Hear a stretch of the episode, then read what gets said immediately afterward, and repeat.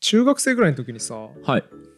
走れメロス」の続きを書きなさいみたいな課題なかったないですね僕は本当っすかなかったけど前話してましたよね堀本あさんれだっけ僕結構物語の続き書いてくださいみたいな課題何回か受けたことあって、うん僕そういうの結構燃えるタイプだったんですうんよ、うん、なんかあれですよすっ楽しいごい凝った表現みたいにして先生にあそうそうそう笑われたみたいなの言ってましたよ ねそうそうあのなんていうの黄金色の斜陽が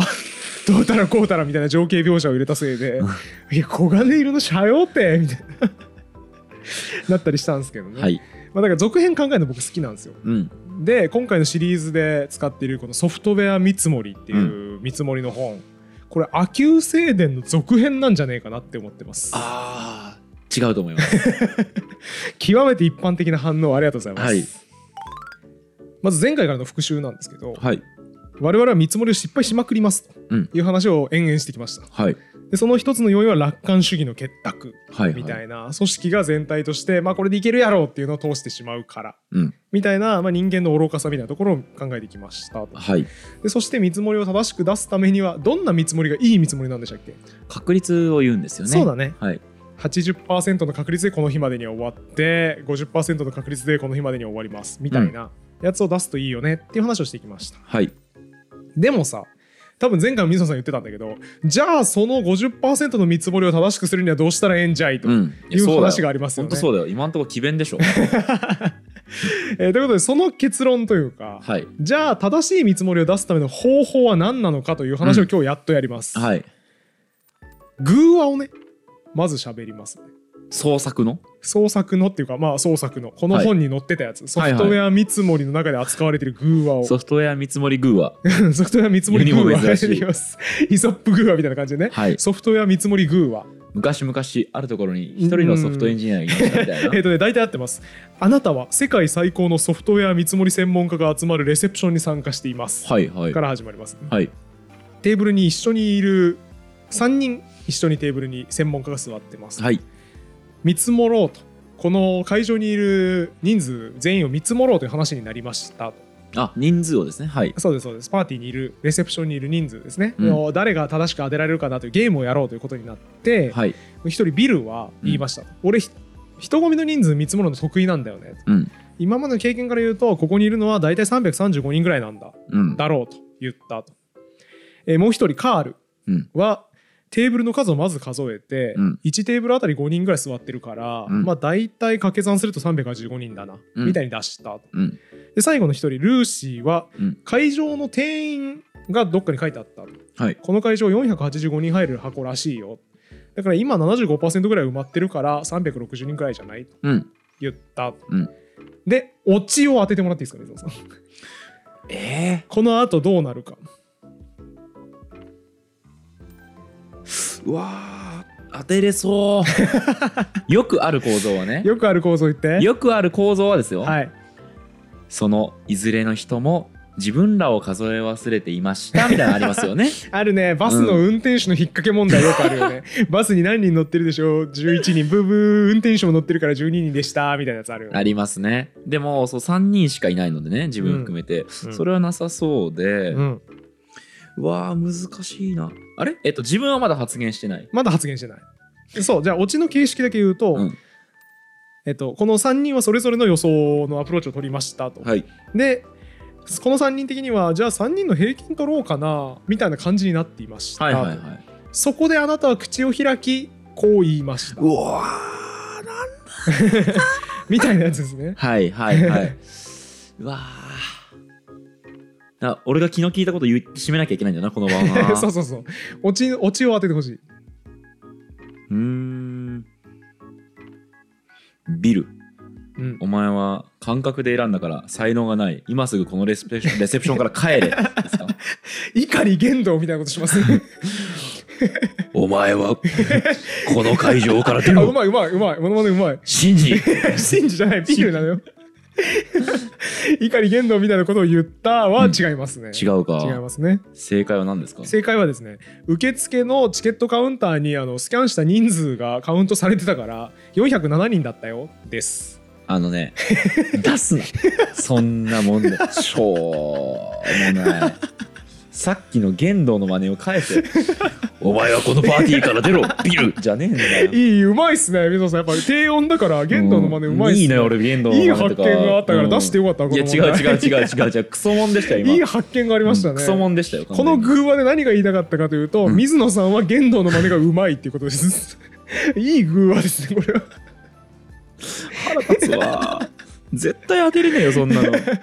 あのねこの偶話でも眼畜には飛んでいていやうん確かに、あのアメリカンジョークだと思って聞くとなおもんなってなるから、うんあの肩透かし食らうんですけど、はいすごくね偶話としては示唆に飛んでるなと思って、はい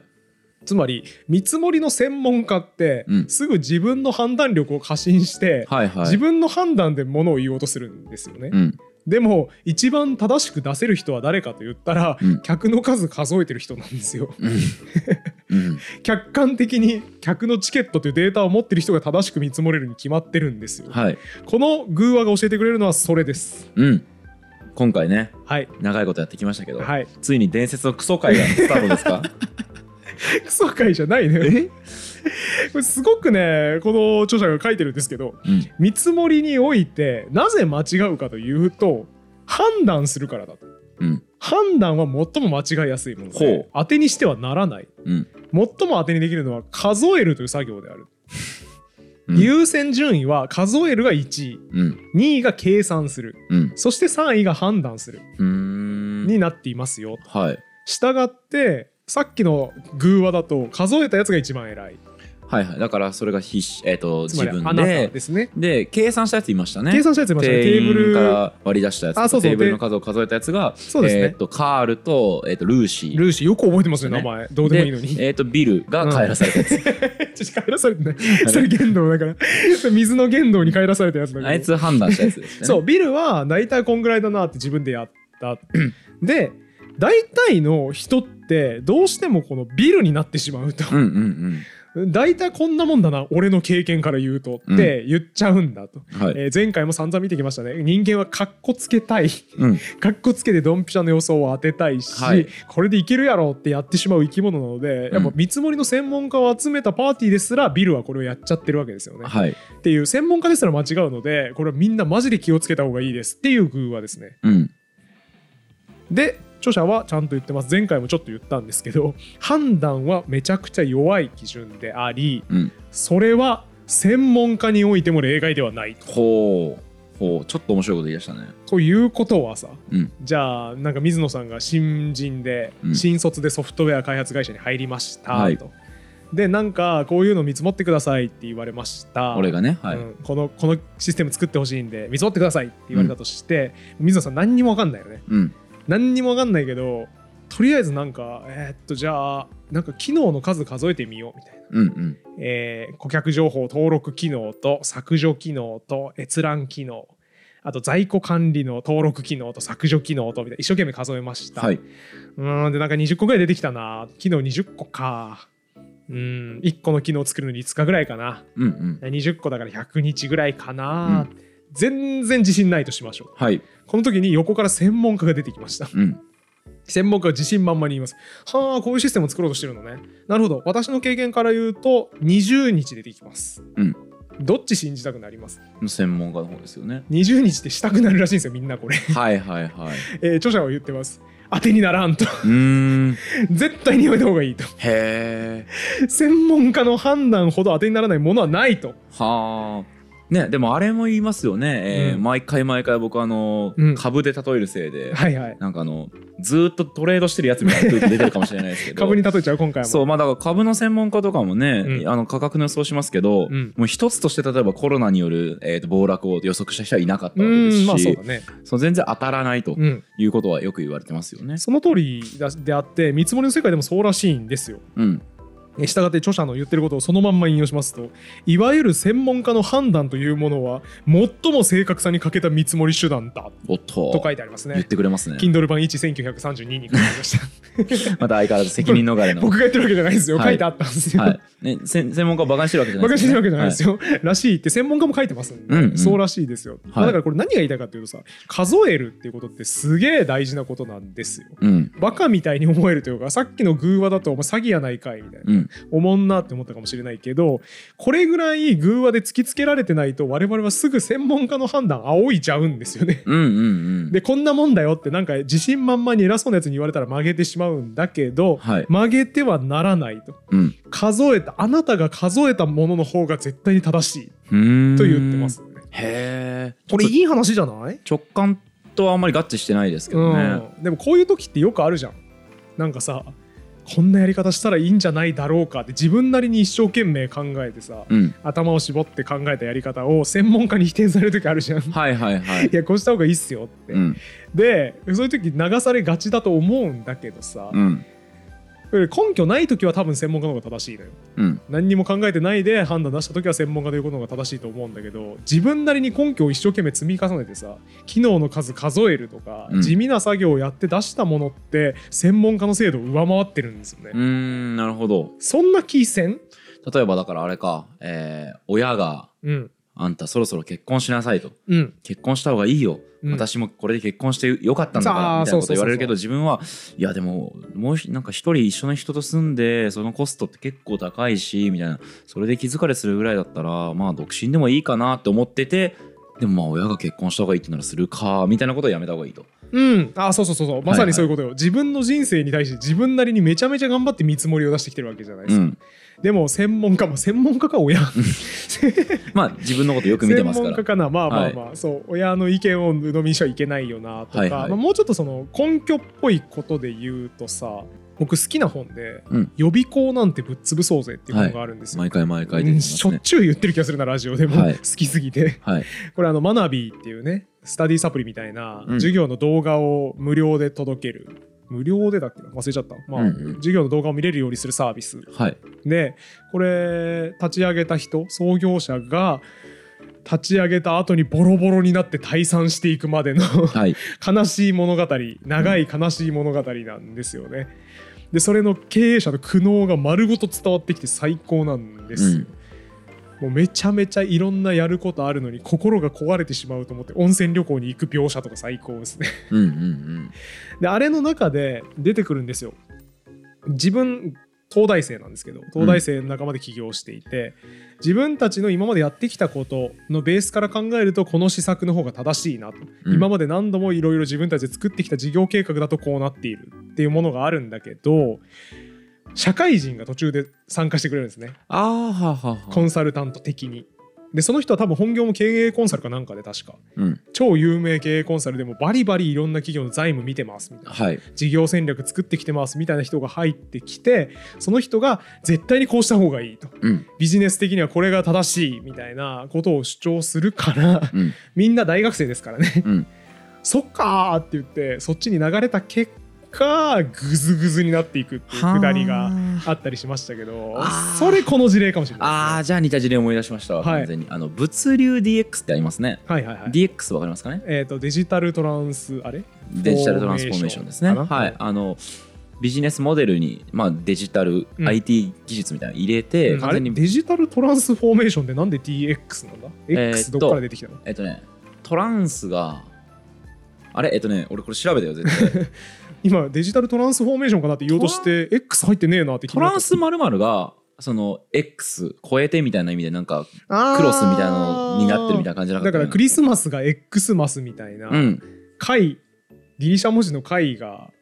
関係ないねそれは多分クね、リスみたいになってるみたいなノリってこと関係ないないね関係ないかうん関係ないと思いますそれ は関係ないかなんでもないえーです、でも確かそうトランスフォーメーショントランスの部分が X だったと思うんですえーもうどうでもいいです DX の話は、はいはいはい はい。ごめんな脱線させいちゃえっていえいえ。 DX の話はどうでもよくてそうまあ日本の物流ってん IT か DX かが全然進んでないっていうふうに言わはいはれいるんですけど、これ仲のいいその物流ジャーナリストさんうんに聞いたのが、うんみんなねそのコンサルタントの人とかはうん弾いて、うんまあ、DX 化したらこれぐらいの利益が出ますと、うんだから導入した方がいいですよって言うんだけれども、現場からすると現場のやり取りファックスとかでやっちゃってるから、はいはいはい DX 化てとか言って突然なんかデバイス入れられてもうん誰も使いこなせんと、うん導入コスト凄まじいと、あーなだけるほどどまあそれ別にできるくないっていう感じで、うんそのコンサルタントの方とかは言うからなるほどそこで現場との齟齬が生じて、うんえー、と全然うまくいかないいっていない日な本るほでどなはるほどみたいなことがあったんでこれもまあ似た事例ですね。ああてかこれコンサルタントあるあるになっちゃうかもしれないですそうですねコンサルタントの悪口をいっぱ悪い口言ってるわけではないです決して言ってるわけではないです言ってるわけでは ない。あのコンサルタントの皆様ね素晴らしいと思います、はいはいすごく良いと思うんですがまあちょっとそういうケースもあるかなとそうですねだから専門家の意見よりも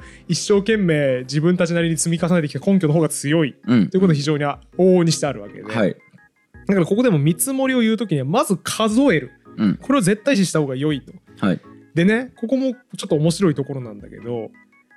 何を数えたらいいと思います水野さんいや俺もそれね聞こうと思ってたんですよ、うんさっきみたいに人数だったらそれはねうんカウントアップしていけばいいですうよ、んでも納期とかでしょ、ううんーんいや最初思ったのは、うん前例を数えればいいかなと思ったんですよ、ね、おーなるほどつまり、えーこれぐらいのものだったらこれぐらいの時間がかかりました、うんこれぐらいのもの頼まれたらこれぐらい時間かかりましたっていううん前例いっぱいバーって見てい けば、まあ数えてはないけどな前例はそっか確か前に例と比較するっていう話確だかねに、それはそうだけどまあ数えるうんよく言うのはねなんかあの工数って言葉をやたら言うので、うん工数って数えれるのかなって思ったんで すけど工数って数えれなあいまあまあまあでも合ってますよ工数も算出する見積もりの中で、まあでも工数を算出する作業を見積もりっていうことも結構多いので、はいまあまあでもいいや、うん、工数とかもいいでしょうなるほど何を数えればいいんですかねえっとね答え言うねはい何でもいいです えー、これすごくない適当これすごくない違うのよ何が言いたいか繰り返し言うけどみんな直感に頼るから間違うのようん判断に頼るから間違うんであってそんなものより何でもいいから何か数えてみろとうんそっちの方が100倍信憑性があるって言ってるんですよ著者はへだえから数えるものはもう何でもいい最悪何でも構わんって言ってます ね髪の毛何本先生さすがにプロジェクトに関係あるものにしていただいていいですか先生髪の毛は関係ないさすがにそうなんですかさすがにそれよりは専門家の判断の方が信憑性あるんで細胞いくつかそうですねそれも関係ないですあ関係ないです関係ないのかプロジェクトに関係あるものさすがに数えはていない、はいはいわかりましたでプロジェクトに参加する人の髪の毛の本数数じゃえあな関い係ない関係ないあれあのさ中学生じゃねえんだから揚げ足取りする中学生じゃねえんだから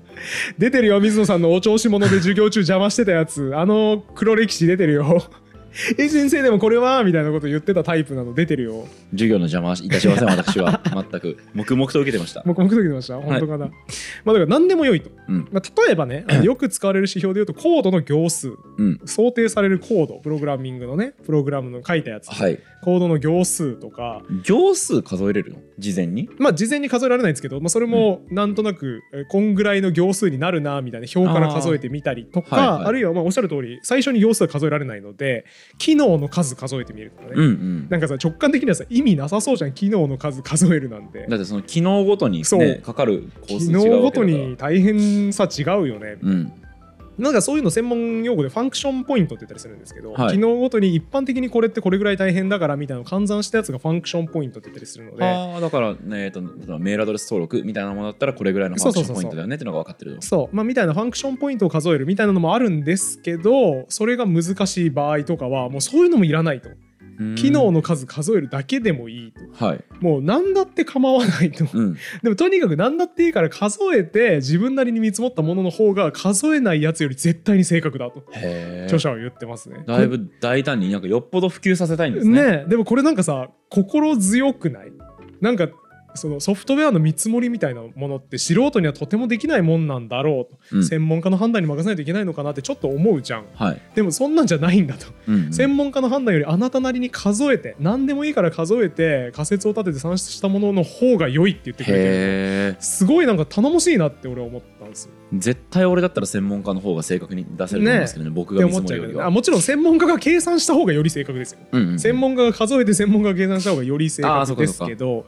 数えてない専門家よりはっそてことうね数えてない専門家より数えた素人の方が上っうんていうのを言っててすげえいい話だなって思いましたねはいはいだしなんか勇気出たというかうん僕今後もいろんなもん見積もっていこうって思いましたもんはいはい全然見当もつかんなこれやるのにかかる時間っていう態度やめて、うんとりあえず例えば本書く時とかもさ、うんとりあえず10ページ書いてみてさ全体でじゃあ今300ページにしようとしてるのかってことはまあ単純計算で30倍ぐらい時間かかるのかなみたいなページ数を数えるっていう作業とかをやってみるってすごい大事だなってめっちゃ思いましたねゆる学徒ハウスのプロジェクトを立ち上げた時とか数えました何にも数えてないですはあれ、 何にも数えてないですよえーその後に読んだってことゆる学徒ハウス、ええいやまあ読んでから始まりましたけど「うん エレクタウスは」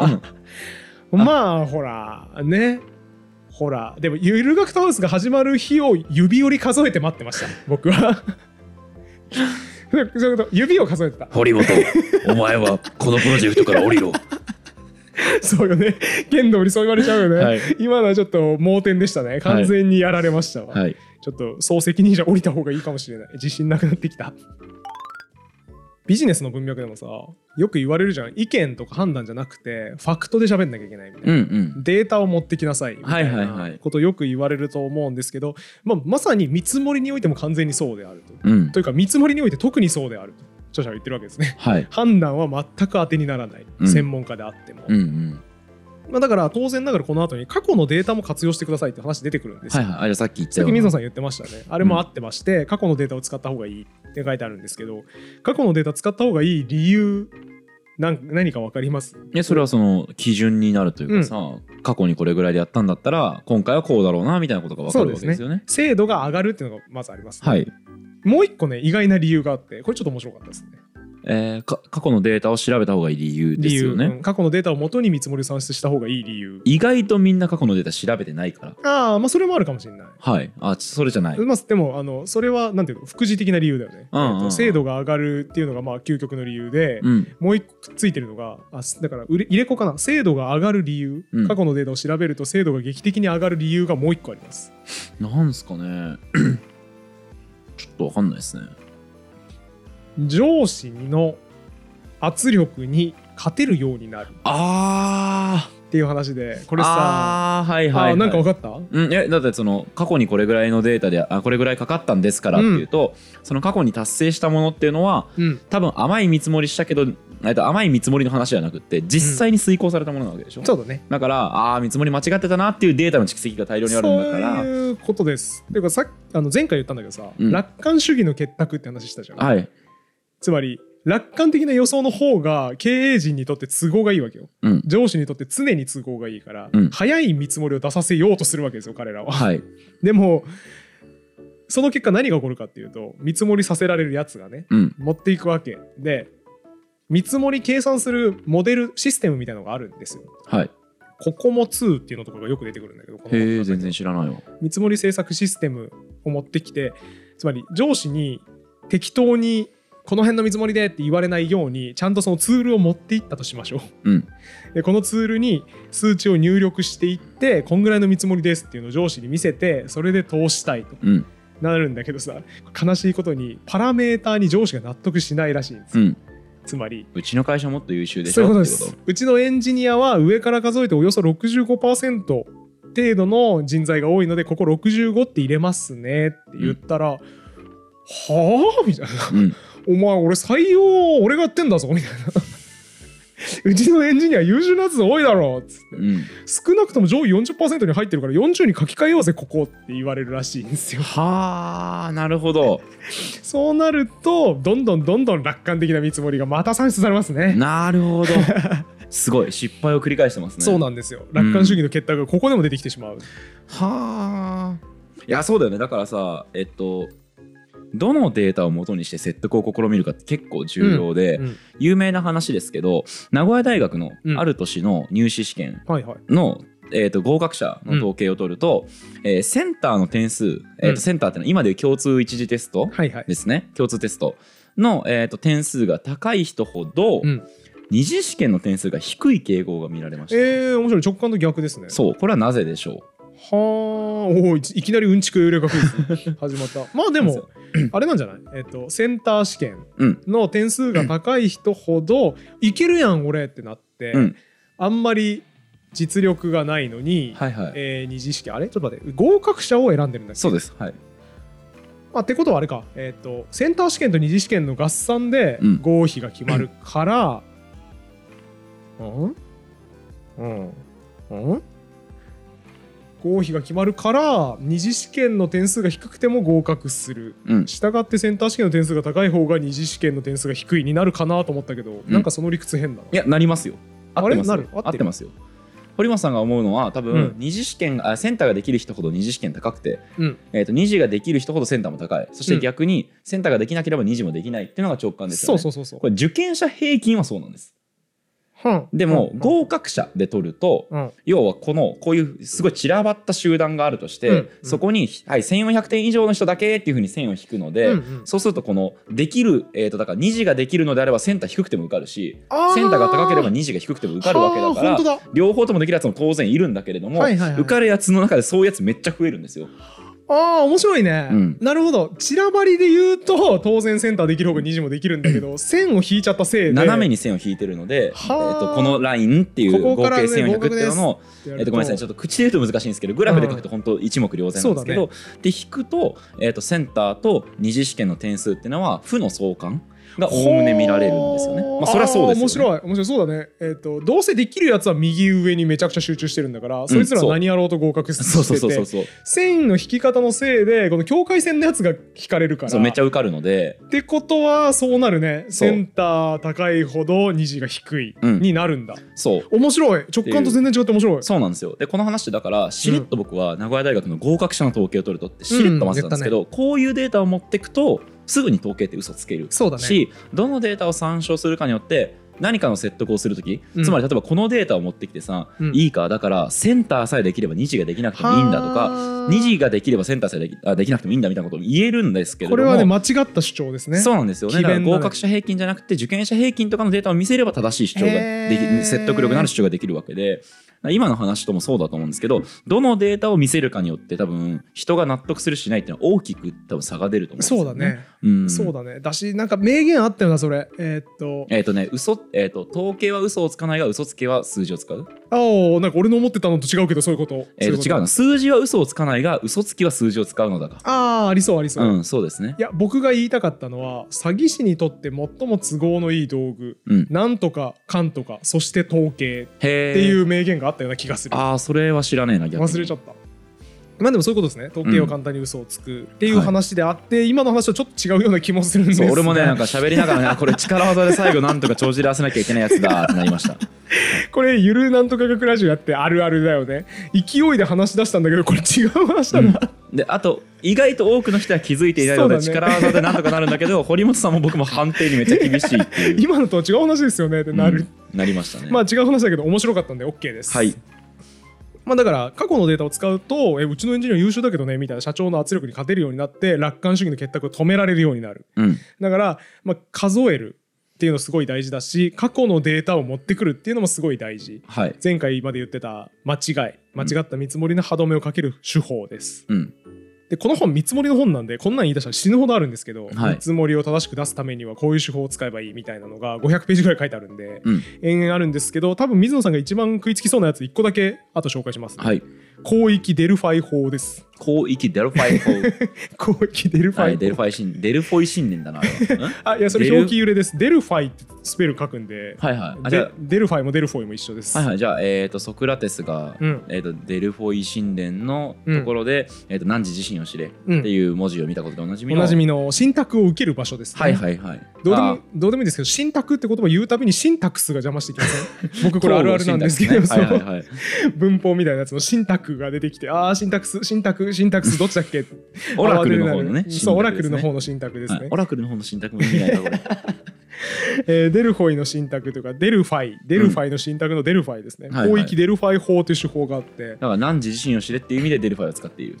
いや違いますあ信違うんだ託信託を与えられるという意味でだってだからデルフォイっていろんな信託受ける場所だからうん、別にそのソクラテスの逸話以外にも死ぬほどあるからでももうデルファイイといえば真っ先に出てくる検索ワードはね、デルファイ何時自身を知れが真っ先に出る。かな本当かないやデルファイの信託いろんなところで受けてますよいろんな人がへえ。だからあの困った時戦争が起きてどうしたらいいか分かんないとかってなった時みんなデルファイ行くんでへえ。全然これは一般的な現象だと思いますちなみに河合塾千草校の自習室によく使われていた、うんえっ、と別館の名前がデルファイホールでした。ああすごいじゃあ信託を与えるようなホールっていう多分なんかあのギリシャ文字書いてあったんで何時自身を知れって書いて書あいてあっったんたんでですすよよ、ね。だと思うけど分かんないですね、はい、わ読かめんなないいでかすらね。はい。こう広域デルファイ法という手法があって、まあはいあの詳細説明するとそれだけで30分1時間になるんで説明しないんですけど、要するにめっちゃいい感じに話し合いの仕組みを作るっていう手法なんですよ。はいはいみんながこの見積もりこうなんじゃないかいやこうなんじゃないかっていうのを力関係に左右されずに上手に話し合えるうんような仕組みグループワークだと思ってくれれば OK です。それが難しいんでしょでも、まあ力関係を気にせず会話するっていうのが難しいから見積もりしてたんじゃなかったっけえー、と中身だけちょっとちら見せすると、はい匿名化された状態でまず見積もりを集めてあーはいはいその見積もり見積もりについて最初に議論するのかな多分、うんうん最初に議論して議論した後で各々が持ってきた見積もりを貼り出して、うんそれについてどう思うかまた話し合うあれだから誰がした見積もりか分からかな分かんいないやつままについてダメ出しをしたりするってことね。で合意に全員が合意に至ったら終わり、はいお至らなければもう一回同じステップを繰り返す、うんみたいなやつです、うんちょっとい今やだいぶディティールをそぎ落としたんでもっと細かいんですけど本当はいはい、でも本当にあ毎回弾いちゃいますけどそのノイズ、えーうんカーネマンの新刊ですね、うんうんあそこで言ってたのはやっぱ、えーっと匿名化したデータじゃないとねやっぱうんダメだと、そうですねその力関係とかね影響しちゃう力関係とか影響しちゃうし、まあうん変な話例えば、えー面接官が男性だと美人の女性を厚遇するみたいなことが起きちゃうので、うんやっぱ極力その辺とかもそぎ落とすためにはもうみんな匿名化したデータで、えーっそうとで考すえねなきゃいけないよねみたいな話がいっぱい出てくるんでそれはすごい納得できますね。マジでそうですで、うんこの広域デルファイ法さはい大げさなって思うじゃん、うん、デルファイ信託ってっていうただの話し合いでしょ話し合いやんって思うじゃん、でもさこれ衝撃のデータがあってはい例えばさ、まあ僕と水野さんが広域デルファイ法をやるとするじゃないですか、はいで僕は30日って見積もってて、うん水野さんは60日って見積もってるとするじゃないですか、これ結論としてどこら辺に落ち着くと思います45とかだよね、はいどうせ平均ぐらいになるでしょって思うじゃんはいこの広域デルファイ法をやると、うん我々の見積もりが大外ししてて100日とかだとするじゃん、うん100日に近い答え出るんですってうっそーすごないこれそんなことある30と60のやつが話し合って100にはならない30と60のやつ話し合って100出るんだってへー広域デルファイ法を使えばえどういうことですかね社会科学的にそこそこ大規模に実験みたいなのをしてちゃんと出たということですかそうです、えっとまあ、サンプルいくつなのかはちょっと知らんけど元論文まで当たってないけど、十分統計的に意味があるだろうみたいな論文があるらしいです。はいはいはいでもさあのえっとみんなの意見は案外正しいっはいはいはていいう本ありますよねえっと誰だっけ著者なんとかスロツキーみたいな人ちょっと名前忘れちゃいました本ねだいえぶー改早造があ川る早川です早川君ですち なみにあのもういいんすよ出版社で著者名言うやついいんすよそれ AI に代替される仕事だ からやらなくていいのよそうあの本で出てきたのは確か豚の重さを測るでしたよね、うんうん豚の重さを測るときにえっと専門家かなうんかなんかに推測させた数字よりも、うんえなんも知らない市民多うん分100人ぐらいにアンケート取って、うんその平均値を取った方が近かったっいていいう話だね話だったとさ思っうきの話にもちょっと近いですそれでアンケートもし取ってたんだとしたらそれって匿名化されたデータですから、そんなに多分ブレみたいなのって起きないでしょうしそうだね、そうそうって話があったから意外とね、うん、そういうその2人の意見みたいなのちゃんと戦わせたら、うんえーかなり近い数字が出るっていうのはあり得ることなのかもしれないなと思いますけどそうだから僕その話多分水野さんから聞いたのかな、うんで知ってたからこの広域デルファイ法もまあそんな程度の話だろうと思ったんですよえ平均値ぐらいが出るから平均値って結構優れてるよねみたいな話だと思ったら違ううんんですよ、平均の外側の正解にたどり着くんですよそうかそうかだから全然これ違うレベルの話だよねえそれでも頭いい人たちじゃで話し合わないと無理で しょ、まあそれは知ら んそれは知らん、うんでも一般人にやらせてんじゃないかなさすがにまあそうかそうか被そう験です者、よね一般的なソフトウェア開発に従事するしてる人にやらせてるいや怪しいなえごめんこれ専門家だったかも条件あにー専門家でついてたかもしれんあれだ怪しいじっゃあす再現性の危機があるやつだ、うんあの心理学の実験大体あのねえスタンフォードとかのもう一回やると名門学怪し生いよみたいハーなやつバードとかの学生にやらしてるからめちゃめちゃいいデータ出てるってあい話やいだ、やごめんごめん怪しいってああいや怪しいって今僕が言ったのは記憶が怪しいだけで、うん普通にこれ専門家にやらせてたとしてもすごい事例じゃないまあそうかみんなが持ち寄った予想のはるか外なのに正解にたどり着けるって確かにねこれそうか専門家にやらせてもすごいことだから別に再現性の危機じゃないとそ思うかそうかはいてかそうだった気してたわ今喋ってたら専門家にやらせるのが前提だった気がするこのうーん出す、あのー手法はいでもいずれにせよさこれすごい希望の教えでさうん参加者全員がアンポンタンな答えしか持ってなくても、うん上手に話し合わせるグループワークをめっちゃやらせると誰も持ってない答えにたどり着けるんですうよ、ーんデルフォイの信託じゃんまさにあー確かにね僕も水野さんも全然30日と60日だと思ってるのに話し合うことによって150日って答え出るんですようーんすごないいこれなんか見積もりっ信てね結構その俗人的なというか、うんすげえ見積もりうまいやつがいないとダメ託だうんえーと見積もりが下手なやつがいだだとダメだっていう印象はありましたけど、今の話でものすごく根本までいくと見積もりはシステムで解決するってことですそういようね。ことです、うんなんかすげえ希望の教えだなこれ広域デルファイ法確かにねテンション上がったんですよ、はいはいあとネーミングがおしゃれだったから持ってきましたどうせ俺が復唱すると思ったんでしょそう広域デルファイ法。法言ってやってたけどね それ、うん読み通りでしたね完全に、はいでもこのデルファイ法広域デルファイ法とか使うことによってさ見落としてた要素とかも多分発見できるんですよはい専門家の誰もが気づいてなかったやつとかが話し合いの過程で発見したりできるんだと思うんですよね多分はいはい。あのちなみにあのこの本の中に見積もりするときに忘れがちな項目みたいなリストもあって、うん。えその中に「病欠」って書いてあってちょっと面白かったどういうことどういうことどういうい ことやエンジニアとかが病欠することあるじゃんあ病欠もちゃんと考慮しなきゃいけないですよー 病欠とか不法とかみねそたういないうこものありますからとが書いてあってねねねゆる学とハウスの時ね水野さんコロナでね欠席してましたけどねそれはあなたがちゃんと見積もりに入れなかったから僕は確かめるためにやったわけであっ いてやそういうことそういうことあれを見積もれてない方が悪いです、ねそうですよバタバタしちゃったら見積もれてない方が問題でおす前が全部悪いんだからうん理不尽だな まあとかも書いてあってちょっと可愛かったなとか思ったりしたんですけど、この広域デルファイ法とかやると多分そういう要素も見つけたりできると思うんですよ、はいだから誰にも誰も持ってなかったような信託のような答えにたどり着けるっうんうんうんていうことだと思います、はいってことで見積もり今回構成としてさ見積もり全然人間ってできないよねうん愚かだよねっていう話を延々してきたんですけど最後にはいや希望もあるぞうんっっていう話をしました、うんむしろ愚かでもできるってことですそようねですねうんこれ阿久聖伝の続きだなって思いませんはあ俺秋生伝のあらすじ怪しいんだよな読んでないうんすごい愚かな人が出てくるっていうぐらいの知識しかないんですよね阿久聖伝ねどんな話かっていうと、まあ、すごく主人公が愚かな人うん名前さえよくわからないから仮名で置かれたのが阿久っうんていう名前なんだけどこの阿久が喧嘩とかでなんかボコボコにされたりするわけよ、うん俺強えって思ってるから「えなんだお前やんのか?」みたいうんなやって弱いんでボコボコにされたりするんですよはいでもボコボコにされたっていうことを受け入れると悲しすぎるから、うんまああいつもな貧乏でかわいそうなやつだから喧嘩ぐらい勝たせてやらないとなと思って勝たせてやったんだって自分で思い込むことにするんですよ。すごいです ね で俺は負けてないっていうね、うんあいつに勝たせていいことやったなって やって負けた負けてない気になるっていう。適応規制の究極系みたいな感じがしそうまですす、ね彼はこれ精神勝利法って呼んでます、おね、ー彼はっていうか著者はか はい精神勝利法みたいな独特の方法で自分のプライドを保っていたっていう、はいまあ、すごく言うたら愚かな人をうん主人公にしているはい話なんですようね。んうんでこの人すごい悲しくてアキュー悲しくてなんか革命軍みたいな人がね近くに立ち寄ったりしてまあ革命じゃーみたいなことやってたりしたわけですよ。はい愚かな人なんで彼は うんそういうの見てるとなんか思想とか何もないのに革命じゃーって言い出しちゃうんですよ 本人も。はいはい全然革命とかしたくないんですよ、うんで勢いに飲まれて革命だーってやり始めるわけですね、うんしたらあの容量も悪いから、んわけわかんないとこ革命だーって言っちゃって、うんあのお上に捕まって死刑になるっていう、え救いな救いのない話救いな救いのない話愚かな人がなんか愚かに世の中にこう巻き込まれてしまって死刑になるっていう、うんはい本当に悲しい話なんですよね、うん愚かすぎる悲しさみたいなものを突きつけてくる話で僕これ読み終わった時思ったんですよ大学生の時読んだんですけどこれ続き書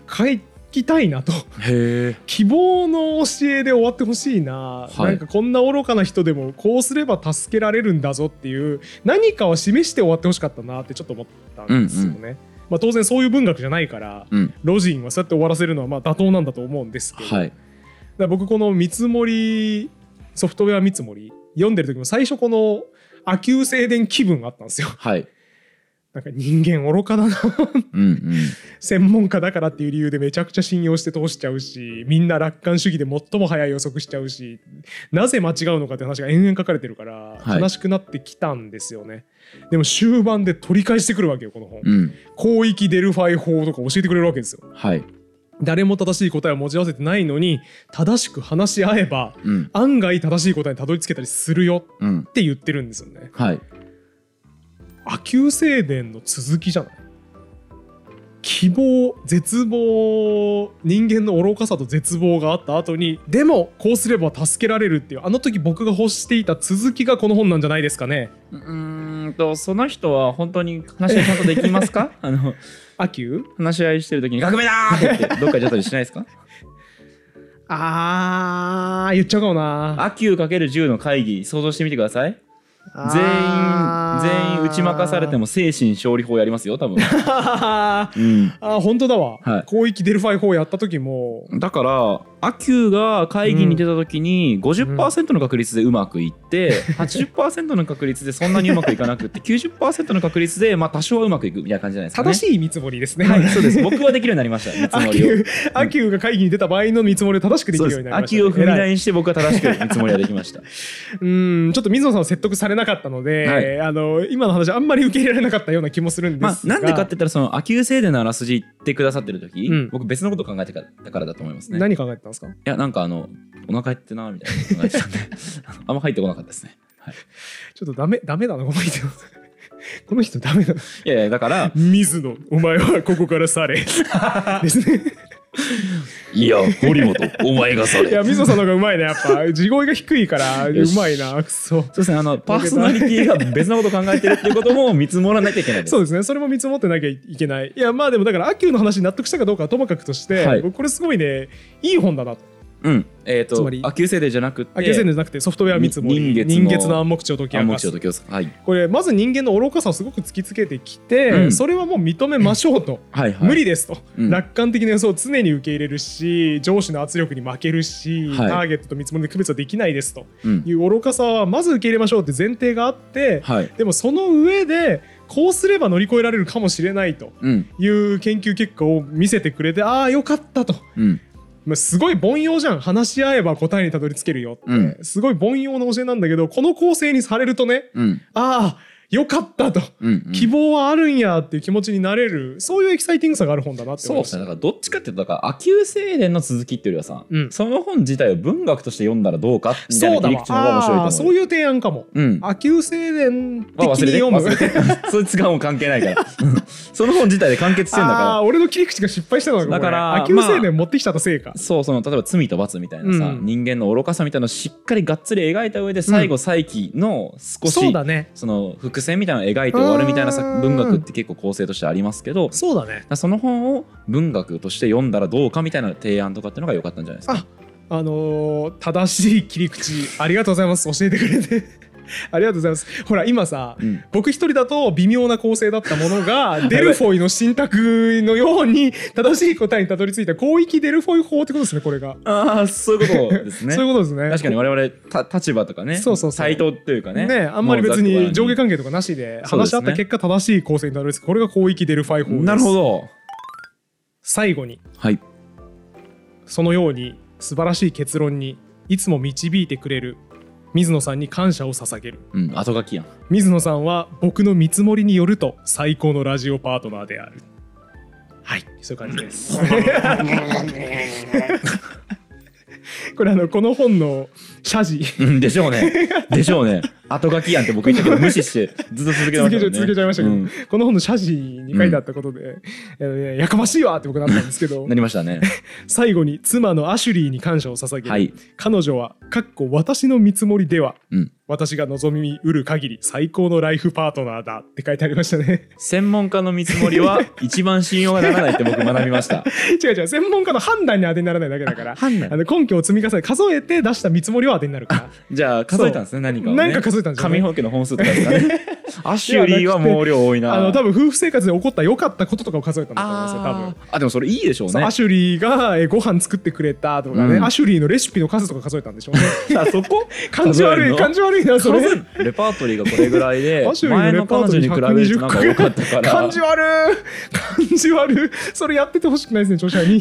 やってほしくないですねまあ数えたかは分かんないですけどアシュリーは著者の見積もりによると最高のライフパートナーらしいですもちろんですよねだからあの、著者の方もプロポーズするときに僕の見積もりによ ると50%の確率で1年は続いてみたいな ことを言ったんでしょう80%のね確率で半年は続いてええみみたたいいなな、ね正しい見積もりを出したうんん、で出しょすんでしょうね。グラフもこうやってパッ て出して。よくないな